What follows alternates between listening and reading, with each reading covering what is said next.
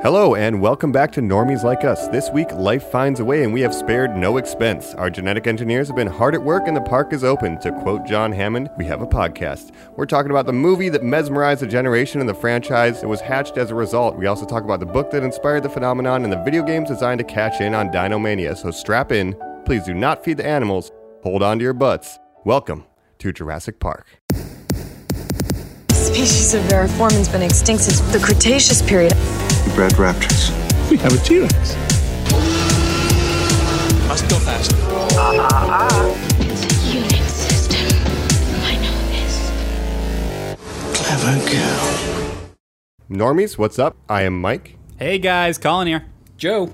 And this is the Jurassic Park episode. We're going to be talking the movies, the book, the comics, and the video games that spun off of this great franchise. I want to ask you guys, you know, Dinomania started uh, in 93 when this thing came out, but were you dinosaur kids before Jurassic Park kind of set the world on fire? Nope, I'll blow your mind. Colin here first, Mike. Uh, not a big dinosaur fan. Not a Really? big dinosaur fan at all. I liked uh, history. I liked, you know, little things like Egyptian mythology. I liked Greco-Roman history, things like that. I do not care about bones in the ground. Wow, okay, Joe, are you a dinosaur kid? No, man, I'm on Colin's team here too. I was an archaeology kid, you know, like Indiana Jones, uh, Egyptian gods, Greek mythology, that kind of stuff I thought was way more interesting. After the movie, sure, I like monsters. They felt like monsters to me more than anything. Okay, I mean, because I was a dinosaur kid. Now I feel a little bit of odd man out. I pitched, No, we're not teaming up on you. Tell us, man. But I pitched the episode. You know, I was uh, when I was young. I would always go to the library, get all the dinosaur books I could. I wanted to be a paleontologist before Dr. Grant made it look cool with a red scarf. You know, I thought it would be fun to dig up dinosaur bones. You don't realize you spend six months not finding anything, and you're in the desert, and it sucks. But when you're a kid, you're like, yeah, you know, I, I loved it. I knew, you know, Struthiomimus, I Archaeopteryx, the whole thing. If you can't say them by the time you're 12, you'll never know how to pronounce Whoa, them. what anyway. is Strethionopics? Nah, I didn't learn, man. I'm never All right. gonna know. Struthiomimus is similar to the Gallimimus in the film, the two-legged ones that the T-Rex eats when they're stampeding. Oh, Oh, okay. okay. So I know herbivores and carnivores. okay. That's about as deep as I yeah, a little bit, a little bit closer. There are different periods. Uh, Jurassic is the one that had the catchiest name. Yes, and Yeah. it wasn't even the right one, right? it should be Cretaceous. Yeah, for, for the one on the cover, yeah. Yeah.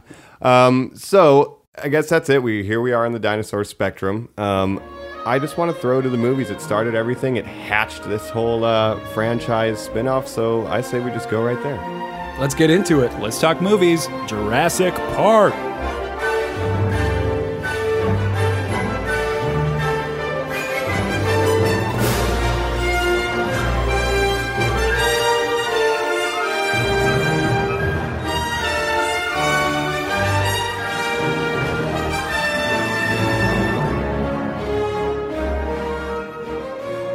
All right, Normie. So we're going to be talking the Jurassic Park film series, but first we want to, you know, remind you to give us a ratings review on iTunes if you like what you've heard so far, and um, we really appreciate everyone listening and following us on Twitter and Instagram. Yeah, definitely check us out on Twitter and Instagram as well. We've been loving all the followers we've been getting. Yeah. Yeah, really appreciate the community. Love to hear from you guys. Any future episodes you might be interested in hearing, just let us know. All right, and that being said, let's get into Jurassic Park. It's what we're here for. We know Jurassic World is right around the corner at the time of recording. It will be out by then, but it all started essentially in the public mind with Jurassic Park, the 1993 film by Steven Spielberg. I want to ask you guys, tops and bottoms, the whole franchise, do you have a favorite movie and a least favorite movie? I think they're going to be the same. And do you have a favorite dinosaur as an add I think you're definitely probably going to be right with that prediction. But first, uh, let us think here. This main series, there's five films, correct? We've got correct. two Jurassic Worlds now and three original Jurassic Parks. Yeah. So it's Jurassic Park, Jurassic Park The Lost World, Jurassic Park 3, which is the first to not be based on any previous books, Jurassic World, which is out and available uh, in 2015. Yep. And by the time this podcast comes out, you might have seen Jurassic World Fallen Kingdom. Speaking of Fallen Kingdoms. Okay, I don't like any of those titles. First of all, um, I, I guess if I had to do a top or bottoms here, I'll go first. Uh, I got to go to the original top. Obviously, Spielberg invented the game. I mean, let's let's talk about it. Incredible cast, incredible crew. I mean, he's got an incredible cinematographer for that film, an incredible score as well. Truly working on every level. And if I had to go bottoms, You know, uh, probably the film I've seen the least would have to be Jurassic World, the uh, the most modern one. It's probably my least favorite for sure. You know, it's not one that I grew up with, and just from a lack of familiarity. And I remember just coming out of that theater, just just so let down after all the hype and all the buildup of the return to Jurassic Park, and I just felt it did not commit uh, to give us what that hype entailed. Yep. Joe. I'll pick up here. Uh, the first movie set it all off. It's a Spielberg film. Yeah. Spielberg is the master of the American film, the blockbuster. Can't beat it. I mean, it is timeless. The the John Williams score, like you mentioned, is just unbeatable. I mean, that's something you hum along to all the time. Yep. Um, bottoms though. Bottoms though, it's tough. Um, I skipped Jurassic World in the theaters. Uh, I just wasn't feeling the return. It kind of felt like a cash grab to me. So I f- found it. I think like six months after it was available on like HBO or Netflix or one of those. Sat down with a couple beers. Really enjoyed it. I thought it was a lot of fun. I mean, it kind of delivered on the promise of the premise, right? I mean, it is a functional theme park where dinosaurs attack. I mean, that's kind of what we always thought we'd get, but we never really do. So I enjoyed it. Um, I think Lost World might be my bottom. It's it's one of the longest in the franchise, and by the time you get to San Diego, I'm just so exhausted. I think that's a.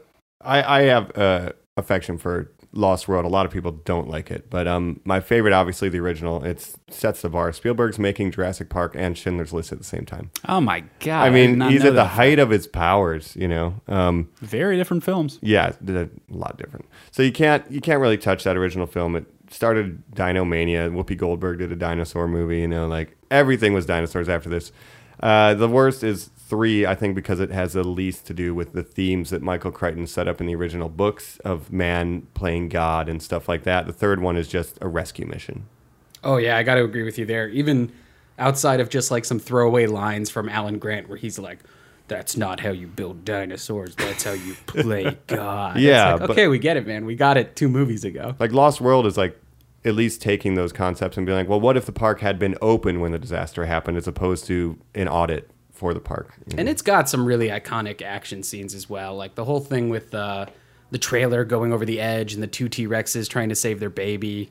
Oh That's a yeah, pretty Lost cool World. scene. Yeah, but if I can blow your mind on that real quick, it also has scenes with Jeff Goldblum's uh, adopted daughter or actual daughter. I can't actually remember the relationship. They make it seem like it's actual daughter, but he barely something- knows her name or what Yeah, she's doing. Yeah, maybe. But uh, isn't she a gymnast as well, where she's doing uh, pole vaults and somersaults over raptors? So, uh, But you know- somehow didn't make it on the school's gymnastic yeah, team. yeah, Well, exactly. You got cut from the team. Goldblum's So- best line.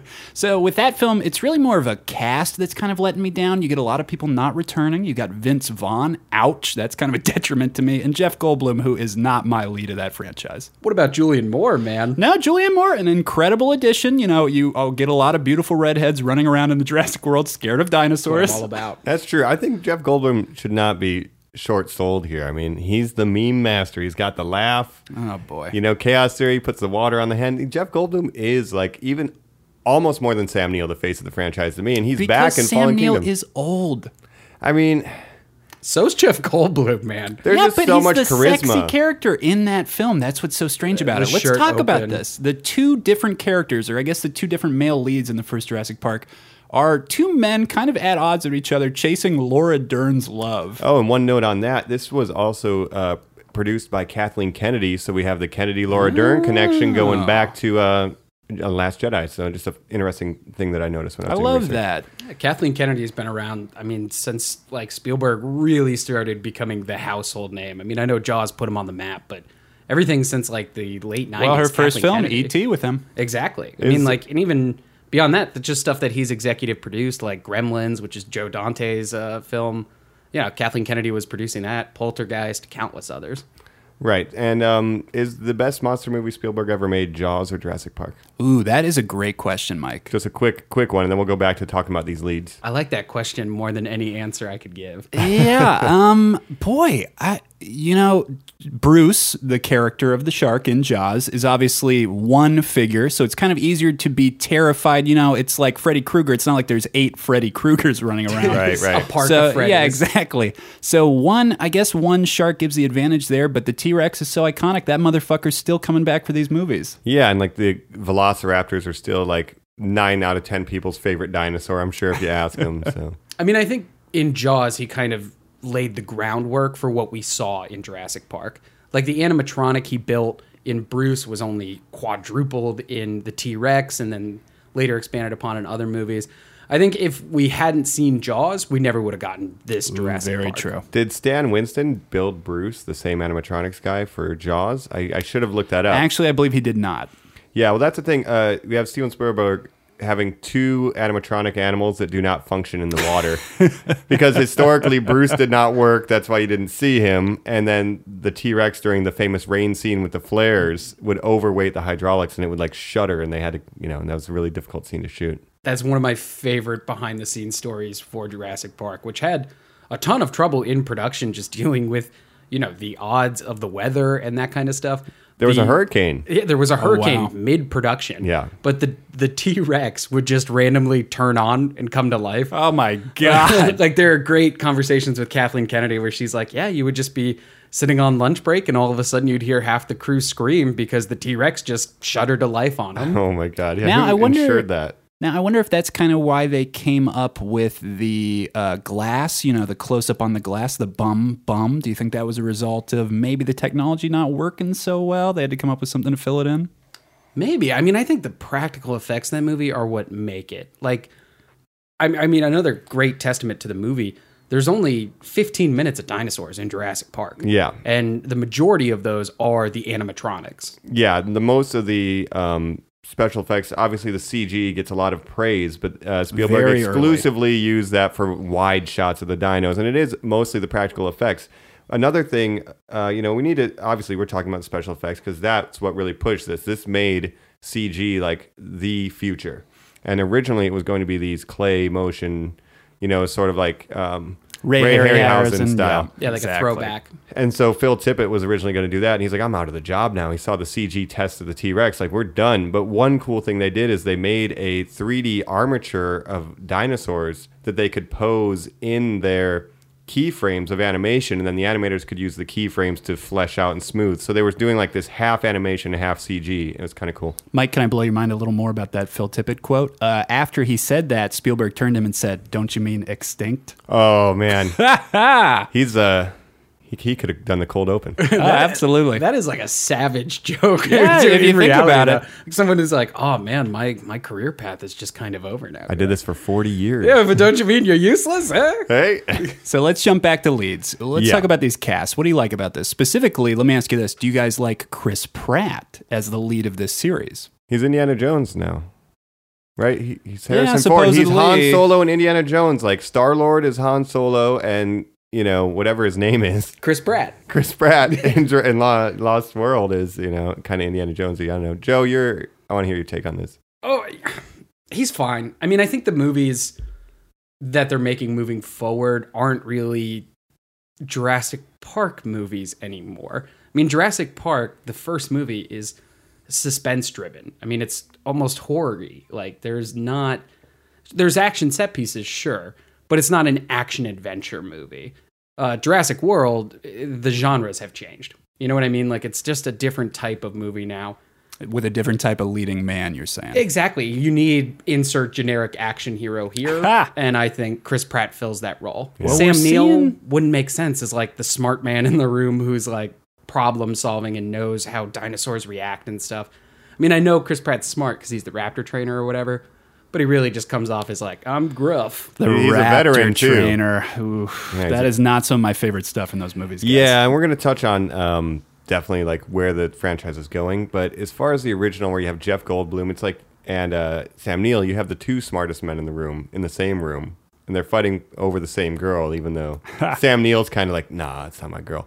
But it creates a cool dynamic. And you know, in the book, Malcolm's character is not like this suave, sexy guy, but in the movie, like they wrote him to be a lot more fun. And I think they're Oh, you mean Jeff Goldblum wrote himself to be a lot he, more fun? he did. That's why Jeff Goldblum's great. Look at Thor Ragnarok. I mean, Yeah, it's, very it's true. e- even as far as like the the trash, even as far as the the T Rex scene in the book and uh, in the original script for the movie, he just runs away. Like he just books it out. Yep. Jeff Goldblum, who was the, was the one who was like, "What if I got a flare? You know, what if I was trying to distract the dinosaur and Oh, save wow. everybody?" Yeah, give himself a redemption. Yeah, so he he did do that, but I think he's my favorite character in the movie. Is Doctor Ian Ian Malcolm. Malcolm? His weird quotes. Chaos mathematician. Yeah, you know, life finds a way and all that. He he's basically what he's doing is inserting the like thought process of Michael Crichton to the viewer because that is what Jurassic Park the book is about. It's chaos theory, how these little deviations can make a whole plan go wrong. If you mess up the DNA, now they can breed, right? All this stuff could have a cascading effect and you can't control everything and it would you'd be fool to try. So he's telling you that. And is that his reason or for the invite to the park? I can't remember. Obviously, I understand why the insurance adjuster, why uh, Dr. Malcolm as well, but The uh, lawyer. Yeah, he's a mathematician who specializes in chaos theory. So he's kind of looking at what could go wrong here. oh, I Yeah. see. That's why he's always spouting his philosophical drabble, but it's fun to me. Um, I think they're great. Um, as far as the supporting cast too, I think the kids in Lost World are terrible, but the kids in Jurassic Park original are great. The kids in Jurassic World, you mean, or Uh, Jurassic World. Sorry, I'm going to do that a lot, listeners. yeah, Because goddamn, Jurassic Park, Jurassic Park, The Lost World, Jurassic World. Okay, Yeah, that's a little the too two close. brothers in um, Jurassic World are terrible compared to the children in Jurassic oh, Park. Oh, you don't like riding around on a clear gyroscopic ball, making a little banter about how mommy and daddy are breaking up? yeah, for one line. Yeah, the kids' performances in the original Jurassic Park are so good. And like Spielberg always says, it's not really a dinosaur movie. It's a movie about how Grant mm. doesn't want to have kids or like, you know, be that kind of responsible adult. And then it's him learning to care for a life that's lesser than himself. So he's taking care of these kids during this crisis. So that's kind of the main human arc. Yeah, I mean, Broken Families, that's like one of Spielberg's go to themes in everything he does. It's nice to see it interjected even in a blockbuster movie with dinosaurs. And in the book, and we'll talk more about that, Grant actually really likes kids. He likes that kids are just as excited as he is about dinosaurs. Like he thinks that wonder that they possess, like it really engages, you know, like his imagination the same way. So they Yeah. changed that in the movie. I always kind of thought it was a little strange when Dr. Grant gets a little turned off by the kid reading his book. I'd be kind of happy that anybody read my book. And he scares the shit out of that kid. Yeah. He talks about getting his intestines spilled on the ground by a velociraptor. The fat little raptor yeah. kid. Yeah. Oh man. But we're talking about families. We're kind of talking a little bit more about subtext. Can I tell you guys kind of my favorite subtext in the original Ju- Jurassic Park film? Yeah. Um, I love the kind of hidden uh, overtones of the bombs of Hiroshima, the the atomic bombs that were dropped. I mean, we see Oppenheimer's picture on Wayne Knight's computer, or actually, it might be Samuel Jackson's character. Uh, we see Malcolm and the kids, or Alan actually later with the kids, blown away by the electric fence when they're when they're covered with soot and you know they're they're blasted up. You see so many allusions to, you know, terrible technology and the ramifications it could have on our everyday lives. It kind of makes it feel even more like a monster movie, you know, playing on like Godzilla's original. Ooh, themes. yeah, absolutely. I love that. You're absolutely right, Joe. And that kind of plays with the theme because Godzilla was about, you know, the devastation that can happen as a result of nuclear war, nuclear testing. You know, he was born from, you know, the nuclear fallout, making this monster that destroys Japan, right? Well, it's all creation and destruction, science, the basis of all of it. Science gone wrong. And that's something that Crichton loves to play with in his books, you know, and he was working on the screenplay before the book was even published, right? Yeah, I mean, I think we should hit that point. The production for the film started in 1989. The book was released in 1990. Yeah. Uh, so they were working originally just off of his first manuscript. Yeah, and when we go to the actual comics book section, we'll get more into that. But he definitely wanted to do something that was a little bit more from the child's perspective. But the publishers wanted it a little bit edgier because that's what he'd become known for. Things like Andromeda Strain, they were a lot more dark. And so then he added these gruesome dinosaur deaths, and the book kind of went in that direction. It almost feels like Spielberg's film adds some of that tone and that wonder that he wanted to capture in his original draft. Ooh, but I would definitely say some of that grimness too, like when you see something like Samuel Jackson's arm being left after he's devoured by those raptors. I mean, that is so grisly. Yeah. And that, you know, that's such like a memorable moment. Just added in because of the hurricane. Like Oh, originally wow. there were scenes with Samuel L. Jackson kind of t- exploring him before he got eaten while he's like trying to save the day, basically. Oh. Completely cut out just because the, the hurricane ruined shooting Oh, days. hold on to my butt. Wow. Yeah. Um, I have. a que- Do you guys remember the first time you saw Jurassic Park? Because I didn't see it in theaters. My parents wouldn't let me. It was PG thirteen. It was too dangerous to see Yeah. in theaters. Mike, yeah. I got a story that will really reflect my opinion on Jurassic Park for you. My parents saw this film together on a date and walked out halfway through. They walked right into uh, uh, wrongfully accused, or no, I'm sorry. What's the what's the film with uh, with uh, Harrison Ford on the run? the fugitive. The Fugitive. Fugitive. That's right. Yeah, can Another you believe great that? movie. Yeah, oh yeah. but- not not enough dinosaurs in the Fugitive though. But so you got Indiana Jones on the run, or you know, Yeah. Sam so Neill. it wasn't really even something that I got to rent. It wasn't until a sleepover that I watched it, and I got to see, you know, that everybody else thought, "Wow, this is the top shit." But uh, I don't know. I just thought it was kind of a cool movie. I think I might have even fallen asleep through it the first time I saw it. but as a film student now, I've watched it several times and really cannot emphasize enough how much I respect what Spielberg did with the film, what it did for blockbusters in general. I had the action figures way before I saw the movie. oh really? Yeah, because they was I mean they were dinosaur toys when you were a kid. Uh, so I was collecting those and, and got those as gifts before I even saw the movie. And like you said, Mike, I wasn't allowed to go see it in theaters. Oh I was just too damn! I didn't know it was that violent for you guys. Is that what it was? What was it? PG thirteen? PG? PG thirteen. We were four. I was like, Oh yeah, my five. god! Yeah, four or five, right around. Yeah, I was there, born in right? '88, so uh, now Yeah. you guys know my age. Um, Don't look it up. Don't look it up. Uh, so yeah, I was like definitely uh, underage for what was recommended by the government. Um, so I didn't get to see it. I did see it at a sleepover, and I was terrified. That raptor scene in the kitchen when it's just the kids and the raptors, that was so scary to me. That was probably the scariest thing I'd seen up to that point as a kid because they're helpless. And one thing Spielberg mentioned is he wanted the raptors and the kids to be meeting in a place of familiarity for the children. Like they're in a developed human area. Like it's a kitchen. Humans are supposed to be here, and that's where they should feel safe. The raptors are invading their territory and really putting them out of that. And it's scared the shit out of me. Yeah, and that's in like a, a theme park cafeteria too. Couldn't be more fun and uh, whimsical, right? And no, terrifying. It takes Disneyland like, oh, this is gonna be fun, right? No, it's No a nightmare way. scenario. Yeah. See, that's kind of what I feel about the themes of the the movie entirely. Like the idea of like a nightmare Disneyland. That was what excited me. You know, just like the idea of like things going wrong. And I think Jurassic World, you finally deliver on that promise of like a fully functioning theme park that gets overrun by dinosaurs. But let's talk escalation. I mean, uh, narratively, that's kind of the only way it could go is finally opening the park. But what happens each time? The dinosaurs get out, the humans get scared, the humans run away. Well, yeah, we got to have a three act structure.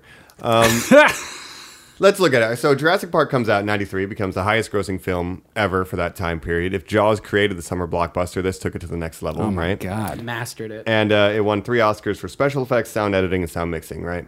And then now you get The Lost World Jurassic Park, which mixed feelings on it. Um, and then Jurassic Park 3, and now we have Jurassic World and Jurassic World Fallen Kingdom coming out. Which I do remember seeing The Lost World in theaters. I mean, that was a point where I was a fan of Jurassic Yep. Park. You know, I was big, you know, loved it, and going to see that in movies, and kind of like halfway through being like, oh, I'm a little bored. This is kind of long. Oh, oh. So Michael Crichton and Steven Spielberg, like Spielberg wanted to make more movies. He asked him, "Can you do another book?" So like he kind of wrote the follow-up book, a little bit based on the original. Was it Conan Doyle, The Lost World? That's right. Um, and then that was a film as well. So in the book, I believe this is a little bit jumping ahead, but the Costa Rica bombs the shit out of the island. The end, right? Because like no more dinosaurs. But Spielberg was such a fan of the original Lost World film and book. He was like, I want to do my version of that. I've already made Jurassic Park, the Spielberg film. I just want to have fun and do my version of the Lost World, where they bring the Brontosaurus to San Francisco and it tears up San Francisco. He's like, I'm just going to do that in San Diego with a T Rex.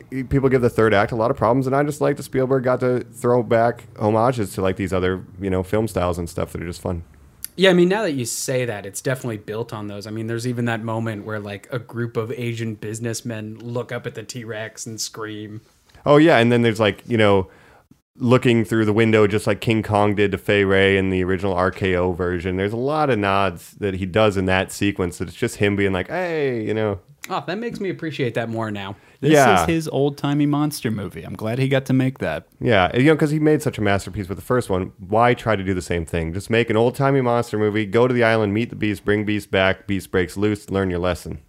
So it's fun. Three, however, it's just a monster movie. We learn no lessons. I like the Yeah. setup. I like the plot. I like that it's about Dr. Alan having to go to this island to track down this kid. I know that I said it's a day in the life of adventure earlier before, but that's what it is. It feels much more serialized.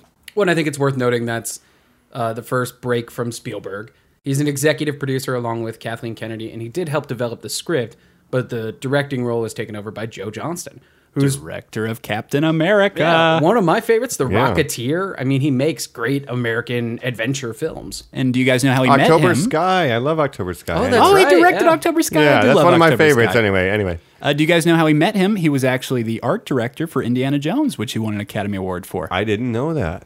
There's a bunch of like really interesting behind the scenes stuff for the third Jurassic Park too, because a lot of people like, you know, they were struggling with franchise fatigue. This is before you were expected to make movies until you die based on a subject if it does well. Exactly. Um, like the original pitch that Spielberg gave to Joe Johnston that was rejected was about Alan Grant living on one of these uh, InGen islands like Robinson Crusoe, like in a treehouse Oh, studying the dinosaurs. I kind of wonder if that trailer life was carried over for Chris Pratt in Jurassic World, maybe. ah, I could definitely see that. Well, the kid of the the character of the child in Jurassic Park three, he is surviving on the island by himself, stealing food out of InGen camps. He knows the patterns of the dinosaurs. He's got T Rex pee in I a really jar. love when he talks about getting the pee. I think that's probably one of my favorite I- I scenes. give in him that credit. film. want to know. There are some good things. The Raptors look cool. It has like recreated scenes from the original movie. You know, Okay, but again, here is the issue. First film, our bad guy dinosaur is the T Rex. It's so badass. It's the king of dinosaurs. Okay, second film, it's about transferring that T Rex again, sure. Third film, it's kind of about him communicating to the raptors, but no, the big bad is the Spinosaur, I believe, or the Oh. Or something like that. Something yeah. like that. I mean, what is that? That that's nothing to me. It is the Spinosaurus. Uh, building on the legacy of Jurassic Park, though, the biggest animatronic ever made. Oh wow. Um, fully capable of functioning in water for like the first time ever. they f- three tries to get it right. Yeah, I mean, there's definitely like the curse of Spielberg is over. yeah, with Joe Johnston. I mean, I think it's worth noting. Yes, that movie has problems. So Joe Um, Johnson's better than Spielberg, is what we learned. No. Anyway, so yeah, Um, But I, another place where I think Jurassic Park 3 succeeds, it is 35 minutes shorter than any of the other Jurassic Park wow. movies. It is not a suspense film, it is not a horror film, it is a straightforward action adventure film. It really kind of shifts the genre um, that we had seen like Spielberg build and then Jurassic World just completely throw out. but as an audience member, I'm throwing it to you guys right now. Do you do you follow into the drama of every film the new bad guy has to be the most badass dinosaur you have ever seen in your life?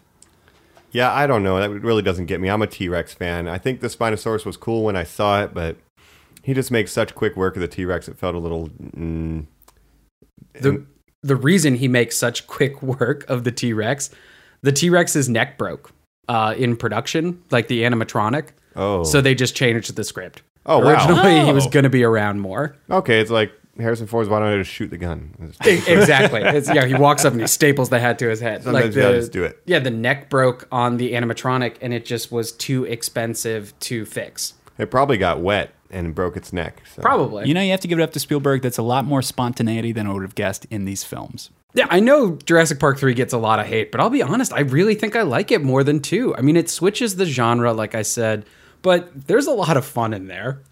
I mean, you see the line to Chris Pratt being a raptor trainer because Alan has this like recreated bone throat of a raptor that he's conching. Oh conching. yeah, he's got a he's got a 3D printed raptor trachea that he blows into to talk to the raptors at one point. It's the best scene in the movie. Which I looked up is actual technology that paleontologists are or paleontologists are trying to to figure out. really? And like Wow. his uh his little sidekick Billy, Oh He's yeah, like the not action adventure kid. Fuck I mean, Billy. that's that could have been Chris Pratt. You know what I mean? Sure. that's true. And, uh, and then he just becomes a raptor trainer. Let's say. I don't know. It has a talking raptor. It's so cheesy. It's Alan Alan. I love on that. the airplane. Can I make a prediction? I know we're not talking about it right now, uh, but I'll I'll go ahead and uh, foreshadow this for you guys. My hate for maybe the upcoming movie Fallen Kingdom. Uh, that tiny little scary monster raptor. I have personally shared with I think all of you guys uh, my hatred for the billboards and pictures of how it's creeping into the little girl's room and acting like a little I monster, love that. reaching his claws out and lurking in. My prediction is, and uh, let us know, fans, if this happens. I think that raptor is going to talk. Oh my! I think it is going to pull a Caesar from Planet of the Apes and say like it's some sort of yeah, exactly, Mike, scary little no at the end or something to Chris Pratt, who will be horrified and shoot it in the head. They'll say his name. In, in Jurassic Park 3, uh, Alan Grant makes a point to say that raptors are smarter than primates. A, hitting that Planet Oh, of the Apes no. tie-in. And B, that if they weren't wiped out by the big one, that they would have become the the primary uh, life force on Earth, not humans. Rather than humans. So maybe you're onto something, Colin. I don't know. That to me would be like the ultimate jumping the megalodon. Yeah, Yeah. a little bit. Uh, Mosasaur. Let me jump down that rabbit hole real quick, though. Uh, number three also had the ability to kind of catch up with technology. Like you were saying, Mike, it's post the, the Jurassic Park boom now by the time they made number three. Yeah, 2001. Dinosaur fever had sort of taken over everybody. We also knew something new about dinosaurs we didn't know during Jurassic Park, and I'm talking feathers, guys. Yeah. So we see sort of a light influence on that. How do you guys feel about that? In your mind, do dinosaurs have feathers? I think it doesn't matter in your mind because they do scientifically proven. have Oh, is that true? Yeah, they saw imprints of the feathers on like fossilized Well. I know they keep finding the fossils, but in my mind, those are their feathers. I don't know. That blows my mind. just no science is wrong i mean they make a point in uh, jurassic world dr wu who comes back from the first movie to the to the fourth uh, says that we genetically modified these to make them look how people thought dinosaurs looked like there's a throwaway line that's like yeah we know they don't have feathers you didn't want them with feathers Yeah, you wouldn't like them with feathers because it's not how they looked in your books when you were a kid. exactly. That's how I feel. I But like we don't know what they look like. It's going to constantly update. But yeah, when you're a kid, you think they're big lizards, but they are more like birds. I was talking to a friend. What do we think dinosaurs taste like? I think they taste like chicken. Oh God. another point like Jurassic Park 3 to me still had the theater experience. Like I was still excited. I was it was 2001. I was young enough to still be interested in just the idea of like holy shit, it's another Jurassic Park movie. This is awesome. Uh, also, fun fact, the first time we see a Spider-Man trailer for Sam Raimi's Spider-Man features the Twin Towers. It's like a mini film where uh, a helicopter of some bank robbers gets That's caught right. in the spider's web. Immediately pulled from theaters after 9/11. Yeah, I Uh, saw so that like- trailer though. Yeah, if you I saw went. Jurassic Park 3, that was the first time that trailer was Oh. shown. Yeah, it was huge. It's caught in the webs. You hear the music and see Spider-Man coming soon. That was. I, I distinctly Yeah. remember that. I mean, I remember leaving Jurassic Park 3 and being more excited than anything for Spider-Man because it was, was before worth the internet was an everyday thing. That was worth the price of admission. yeah, yeah, oh, 110%. So it was with- also like the, the film I saw on my birthday that year. Like it, it held a, a special place. Okay. So three begins the escalation. Then we have to have a Spinosaurus to kill the T Rex. It's got to get bigger and badder, and that pretty much made the franchise go dormant for 15 years until Yeah, you can't top it. 14 years. To 2015, we get Jurassic World. Right?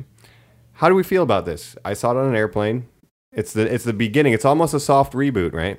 Well, here's the thing that I'll give it credit for. Uh, for a long time, this was originally up on JoBlo.com. There was the huge scoop that Jurassic Park 3 would feature crossbreeding, that we would see genetic experiments done on dinosaurs to maybe cross them with human soldiers, maybe even a little dog DNA in there to make them docile. I Oh, mean, I'm not kidding, folks. This is something Steven Spielberg started floating around Hollywood, finding writers to develop this script. Uh, and to see that come about in Jurassic World with the genetically modified dinosaur as the ultimate killing machine, but just a blend of all dinosaurs, I'm much more thankful for that than super dinosaur soldiers. Yeah, I mean, we definitely could have gone the way like the original rumors were like guns mounted on raptors and stuff like that. Just would have taken it in a totally different direction. Have you guys ever seen the cartoon? I think it's from mid 90s Dino Riders. Oh yeah, have definitely. I have. That's Nice. like where we could go. Jurassic Park: The Dino Wars. See it in 2024. Check it out. Um, I really didn't like Jurassic World. I thought it was so fucking cheesy. I thought it was like the way people talk about Force Awakens, just a rehash of the original film, except you have this genetically modified dinosaur, which is bigger and badder. There's a fight scene that I thought was dumb. Like the Raptors came to help in the original film, and it was like a surprise. Like, oh, they're like infighting. Like we can take advantage of this. They weren't on your team.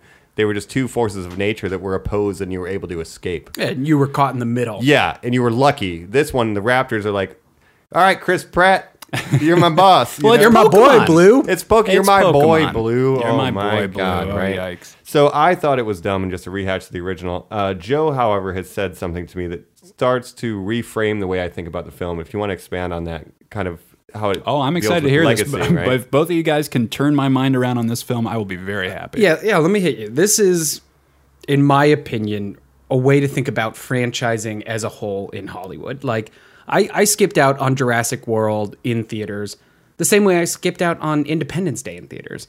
The same way I've skipped out on hundreds of movies that have come out to take franchises that we loved as kids, play on our nostalgia, and get us back into the theaters.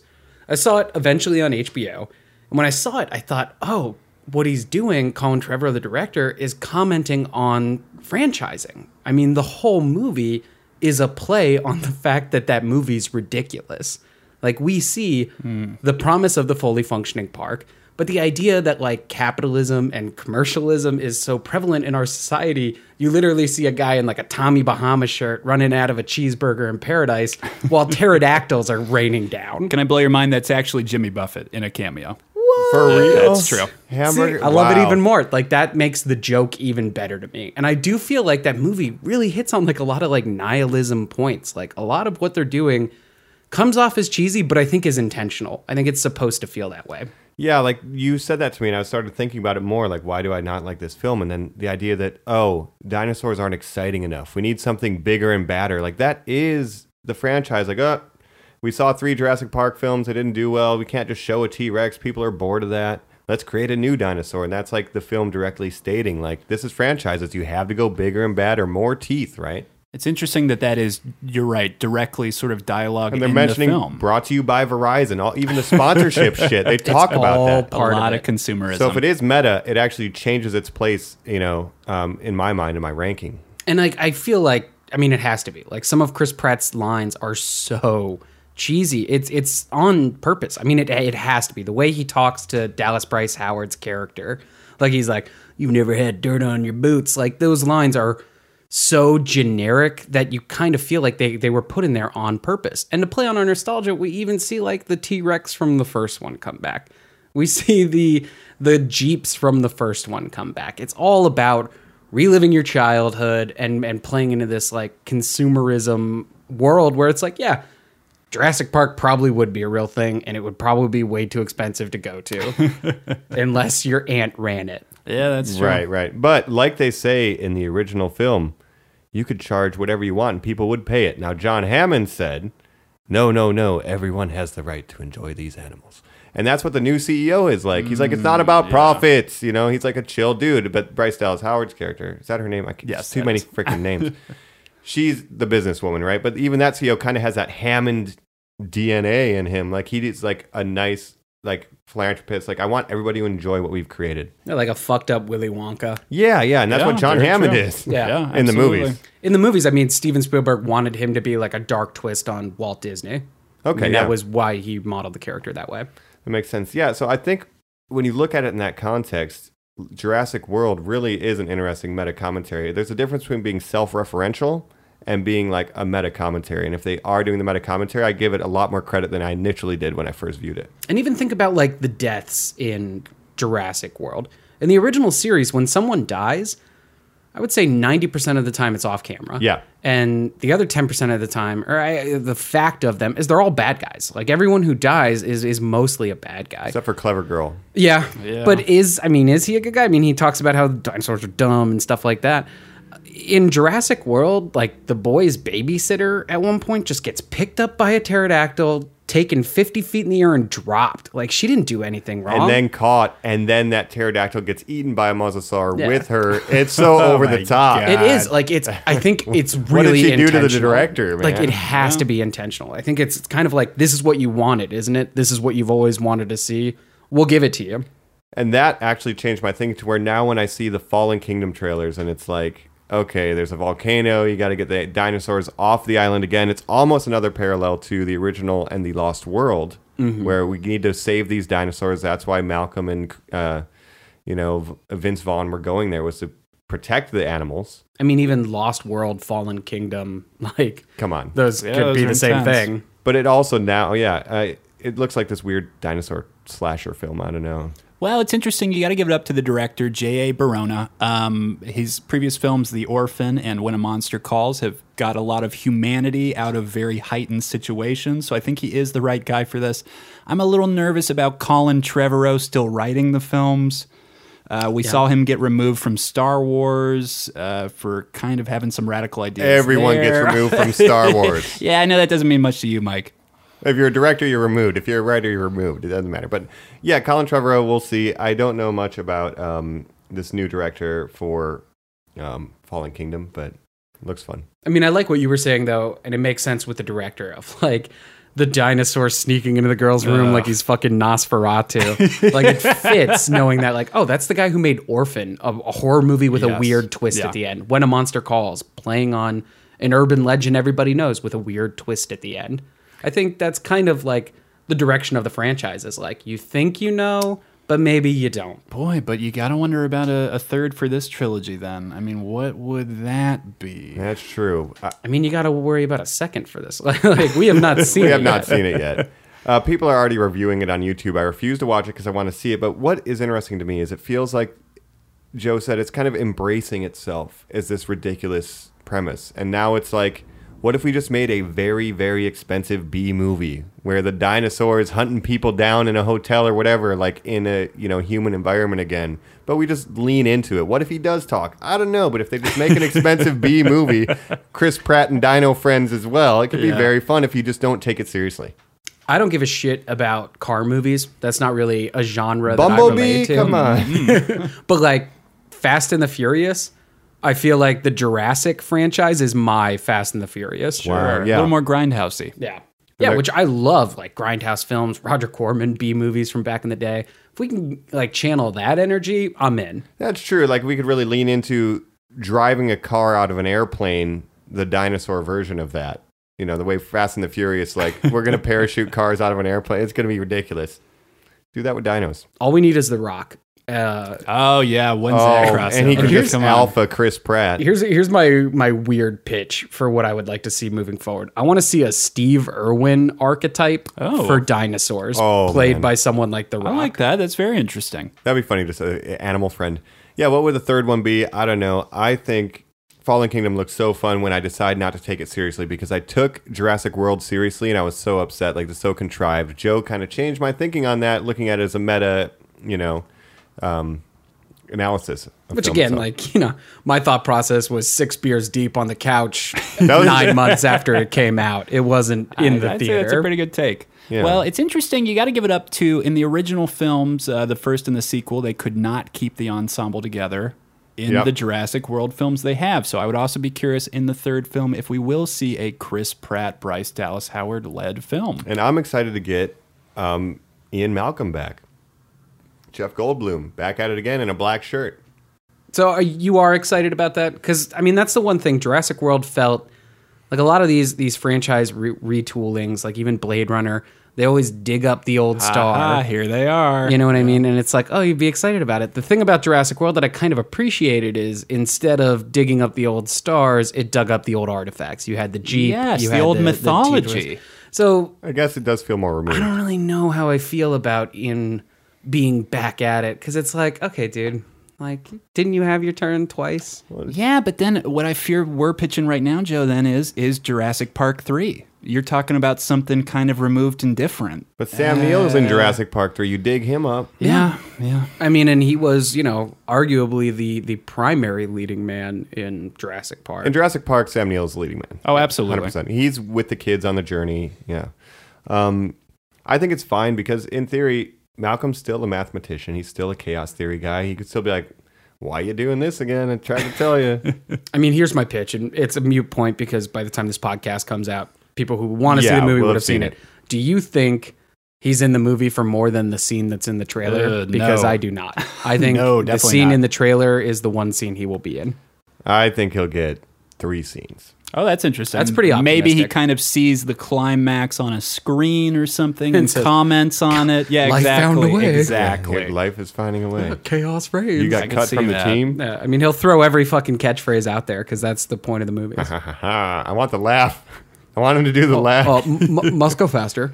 Oh God, See, he's the best thing about the original besides the Uh, dinosaurs. but I just want him to have that wavy dark hair. They they love the much go faster line or must go faster line so much that he literally just threw it into Independence Day as well. I mean, he literally says the same thing at the end, and it was because they were like, "Remember when you said must go faster? That was pretty funny. You should say it again. It's Nothing- like take my wife, please." Nothing made me more aware of the objects in me are closer than they appear. yeah. in my absolutely driving test than the hilarious. T Yep. Rex. um, all right, so that's that. We franchise beginning to end, right?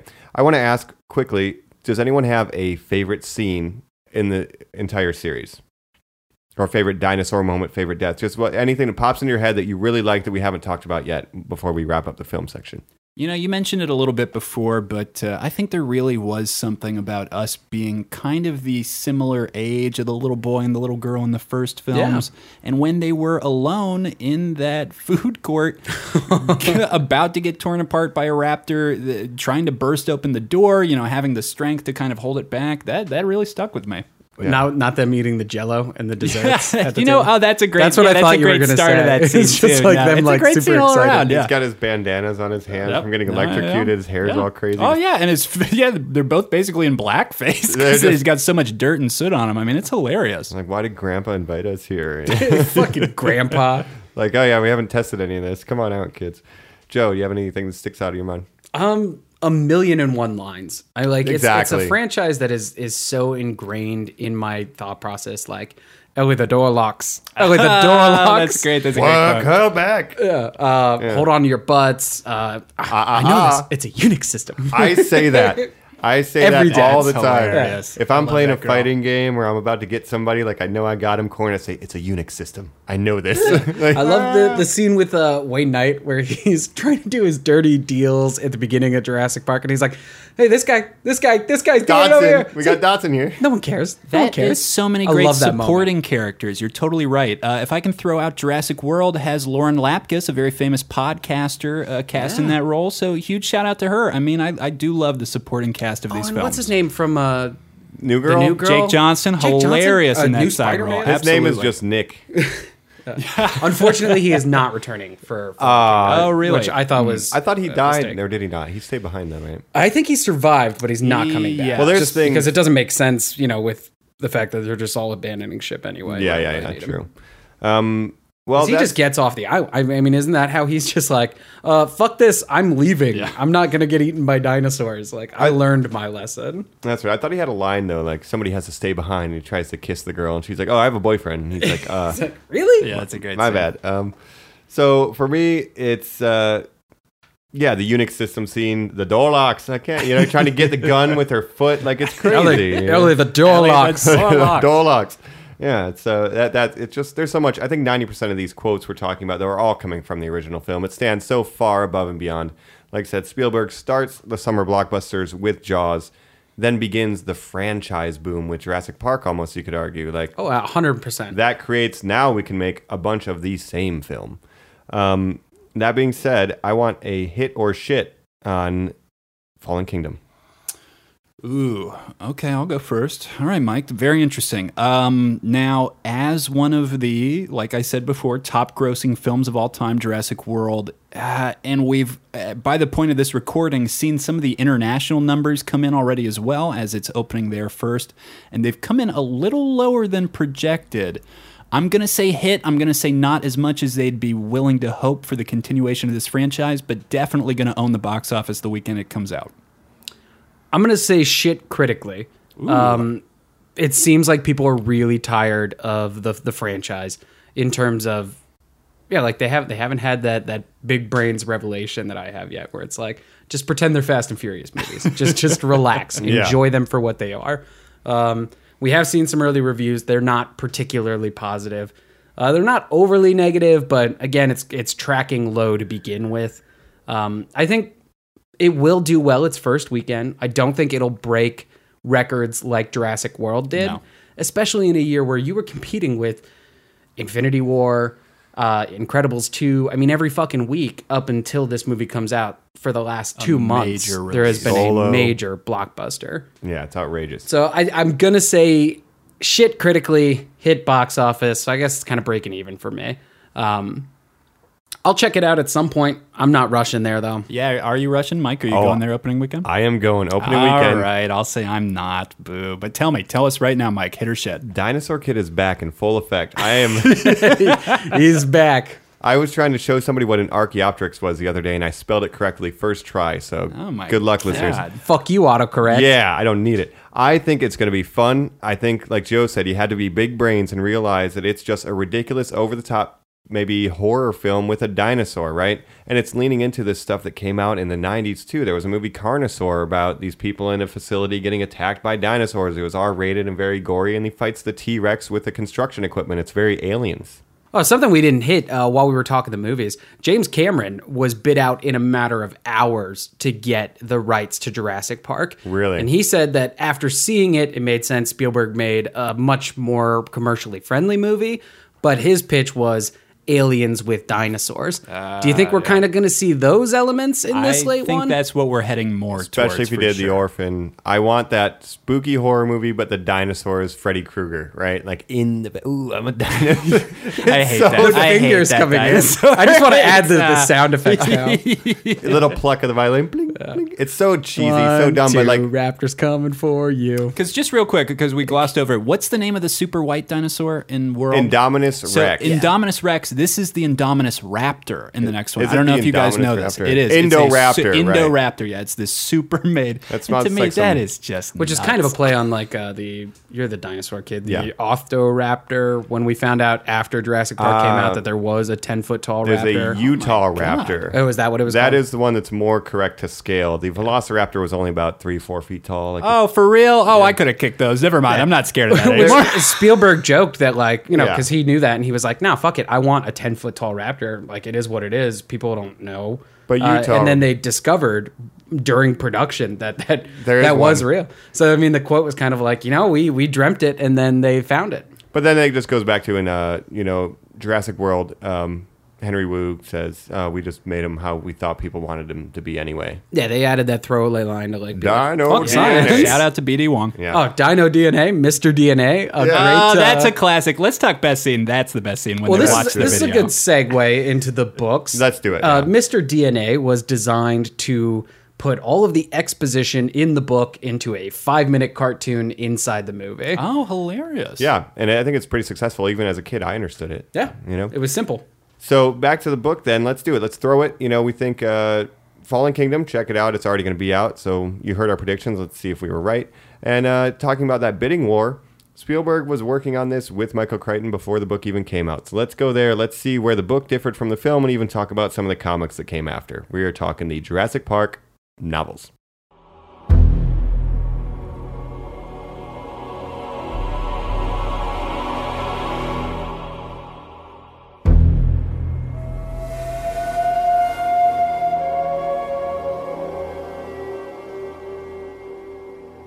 All right, so we went in depth to the Jurassic Park films, but what really started it was the Michael Crichton novel, or at least the announcement of the novel, because Spielberg got wind of this and thought, I want to make a film based on that premise a theme park with dinosaurs.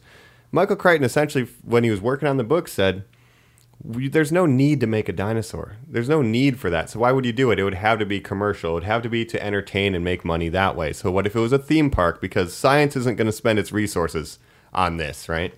Michael Crichton hates theme parks. I think is like the one fact I know about him because we also have Westworld where Wow, yeah. he hates theme parks. Yeah, never invite him to Disneyland, let me tell you. Yeah, really. An interesting fact about Westworld uh, Jurassic Park, he originally tried to write as a screenplay that he was going to sell off, not make it a book. He ended up f- switching that uh, by writing uh, Westworld as a screenplay originally. He was going to make that a book. Nope, he flipped it around.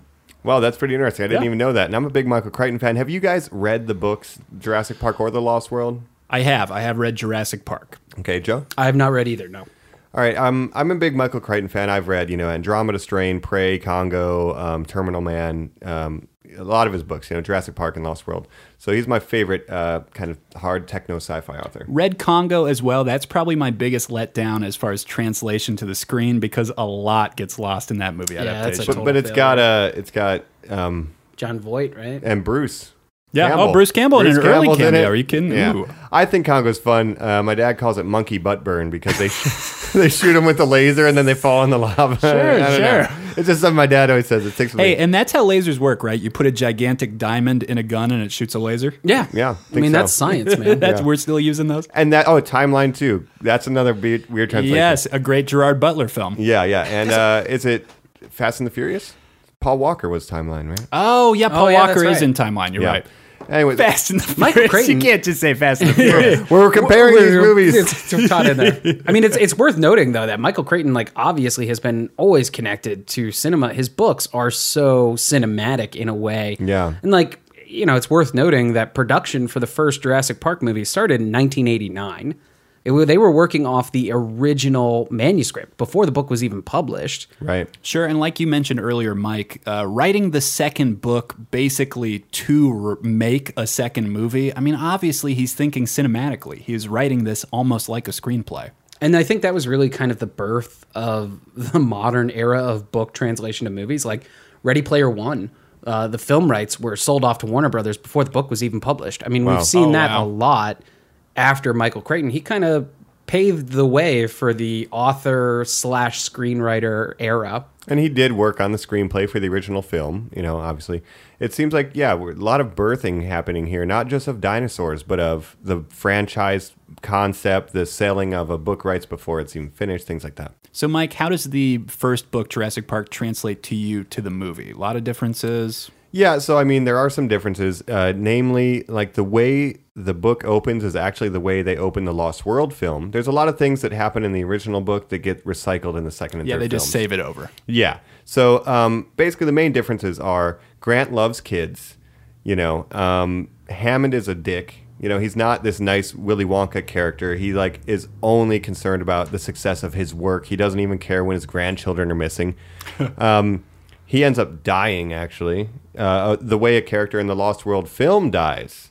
Oh, He- which one? He trips over a log in the book and he breaks his leg. And the Compsognathus, the little ones, He they all maul him. and his get- creation. Yeah, the he gets same dis- way Wayne Knight goes in the film. yeah, and no, Or Wayne no, Knight is killed um, by Dilophosaurus. the- Oh, I'm sorry. That's right. one- He gets the spit. the hunter in the, in the second, second, one, film, who's uh, like teasing them with the taser, basically, and he's like, "You guys are fucking dumb." the little chicken-sized ones. Yep. Yeah. Little So that's baby bite all over directly, yeah. And then the raft scene and the aviary scene from the third film when the they, the pterodactyls and then they're on the raft and the um, Spinosaurus comes out. That is from the book as well. I love the fucking pterodactyls.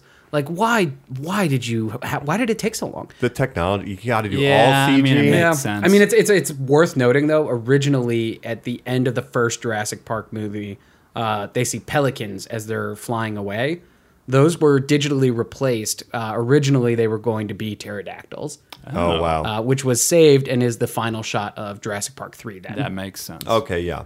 I think uh, the book it's a lot you know darker. It's a lot more gruesome because the publishers pushed Crichton to kind of go that route. There's a lot of descriptions of intestines and you know these very gruesome deaths. In Jurassic Park, the film, you just see an arm. That's the worst thing you see is the severed arm of Samuel L. Jackson. The rest of it is all off camera. which again they meant to do more, but that hurricane during production just really kind of fucked them over. I think it worked out in their favor, though. It's so much more subtle. Yeah, a couple other things that are different is uh, the ages of the children are switched. So it's an um, older uh, brother and younger sister, and the older brother does not really care about dinosaurs and stuff like that. I like that that switch happened though because you know with Laura Dern and then Lex, like you needed stronger female characters Yeah. in that In the uh, book, movie. the girl is just like complaining, like, "Oh, I'm hungry. It's hot," you know. So it's cool that Lex Murphy in the film is like the hacker, Yeah. and like she's. I'm a cool. hacker. Yeah, which that's a great line too. Like, "Oh, what are computers?" I don't know what a fucking Unix system is, to be honest, you guys. No idea. But they gave, yeah, they gave her the female characters a little bit more strength there, you know. Um, uh, Laura Dern's character, she is like engaged in the book. She's not single like she is in the movie. Just dumb. That doesn't really matter, you know. Oh, I, that kind of matters to me though, because Jurassic Park three is the one I've seen most recently, um, and she's just like married all of a sudden. Yeah. And it like kind of s- seems a little sad because like Alan Grant doesn't even know her husband. Like they meet for the first time in the movie. I was like, why is it this way? I thought they were so close. Knowing that she was engaged in the book, Yeah. that kind of adds a little. Uh, Just some doctor. Clarity there. He has no plot significance, but it's mentioned that she's engaged to some doctor back home. but you need that romance in the movie. Yeah. Oh, yeah. The lawyer actually is not a coward in the book. He is the one who actually tries to distract and save the children. Um, and he survives in the book. The lawyer survives. He doesn't get eaten on a toilet. So uh, Malcolm is a little bit more of a dick. He's very cynical. He doesn't have fun lines the way Jeff Goldblum has it. And Malcolm dies in the book, but not really. They bring him back for the Lost World book, even though he technically died in the book.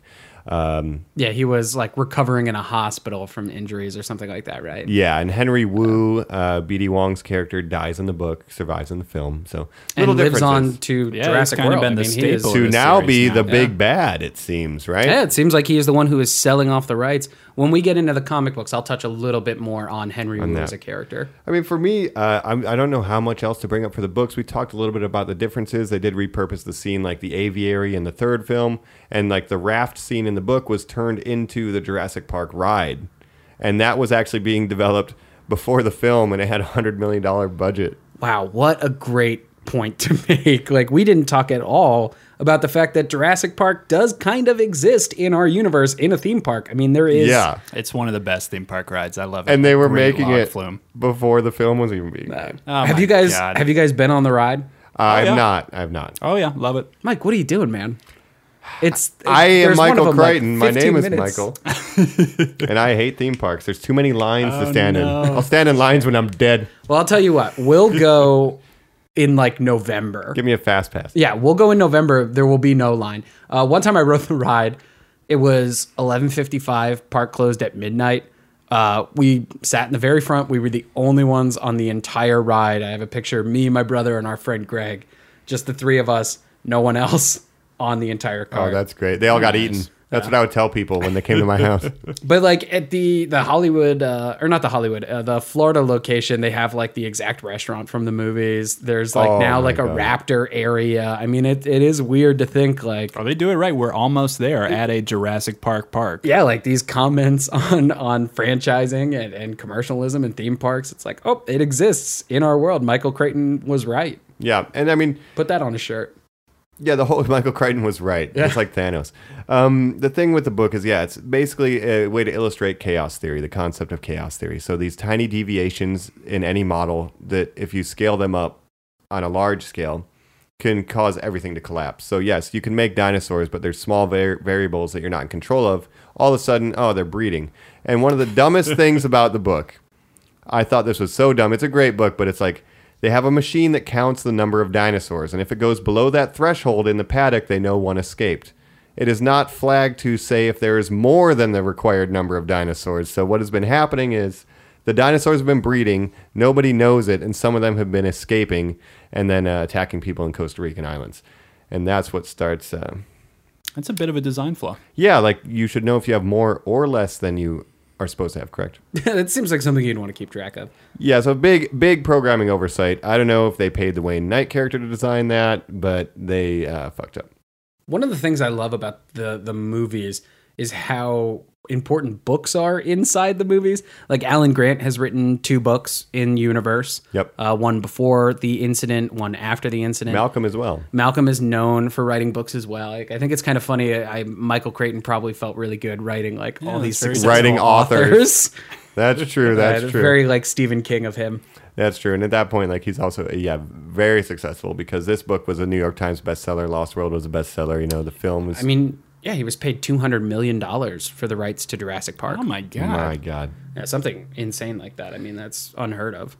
Yeah. So I mean, the Michael Crichton books. If you like the film, you'll probably like the book. It's a little bit darker. Be prepared to have a stronger stomach on it, and check out other Michael Crichton books if you like that kind of hard sci-fi, techno horror, the dangers of technology. If you like Black Mirror, it's kind of like that. Oh yeah, oh, I could Andromeda see that. Strain, really scary, And really plays into the horror realm. Your elements. blood will turn to dust. How do we stop this? This disease. It's scary, right? Yeah, he has really good stuff. Uh, Prey is about nano machines going awry. Oh, pray I don't know. Prey is good. It's like a nanorobot cloud. Like, what if it became self-aware and you couldn't stop it because it's nanorobots? It's not one threat. It's billions of threats. Audible.com. Get on audible.com and Not go ahead sponsor. and check it out. Put in backslash normies and get your Nope. free audio. no, don't do that. But you could write them and tell them you want that. Tell them to get us a sponsor. We'll put that tone. So those are the books that inspired it. Um, got kind of spread around the films in different parts. Things that didn't get used did get used, but then it also spawned this comic book universe. Oh, and if I can go first, I would love to talk about some of these. I took a look at one series in particular, but just to let you guys know, the rights to the comics eventually got taken over by IDW, who uh, released a couple different ones. Uh, originally, it was owned by Topps, the playing card game. Is that if you Indominus imagine that. Wex? IDW? yeah, Wex. exactly. Yeah. Uh, but if you guys remember Topps, like they did the baseball Yep. cards, they did um, Garbage Pail Kids as well. They Tricera. actually had a comic book series that they released through that. Yeah, I mean, every 80s and 90s kid collected some sort of Topps card. Uh, their take on the series originally, uh, the first run they did came out in 1993. It was released from 1993 to 1994. Uh, four or five issues that literally cover the movie exactly. I mean, I'll, we'll we'll post some some screen grabs on the Twitter and Instagram accounts so you can take a look. It's pretty funny to see the iconic moments played out just in comic book panels. I mean, it even says in the opening credits of the comic that it is based on the screenplay based on the novel. Oh God, I think those were the Triceratops books. Tops, tops. Yeah. Uh, but I like the comic series. I took a look at those. Uh, they were pretty interesting. They look a lot like old school Marvel 70s comic books, really Very popping so. cover. I saw the art style. Yeah, Yeah, right, exactly. Um, and then the IDW comics would eventually re release those top series before starting out on their own. So, Joe and I actually read two different series. I'll talk about mine first. I read the Jurassic Park IDW series Dangerous Games, which was released in 2011. Uh, and I'll tell you guys, I did not like it. Okay. I thought it was very bad. It's interesting. It's uh, based on the book The Most Dangerous Game, if you guys are familiar with that story, which is Yep, about a yep, man yep. being invited to an island to be hunted by a, a rich billionaire. Uh, and it incorporates that story by having a drug cartel take over the island of Isla Nublar, where all of the dinosaurs live. And uh, he invites people there to get hunted amongst the dinosaurs. Oh my God, I think this is where Fallen Kingdom Two is going. yeah, really. the I island mean, that gets is jumping the wrecked shark. by a volcano. Cartels go in. Let's get dinosaurs. I don't know, Joe. The the IDW books in general were definitely trying to be edgy. Uh, like they're a lot more graphic than you would expect if you were a fan of the movies.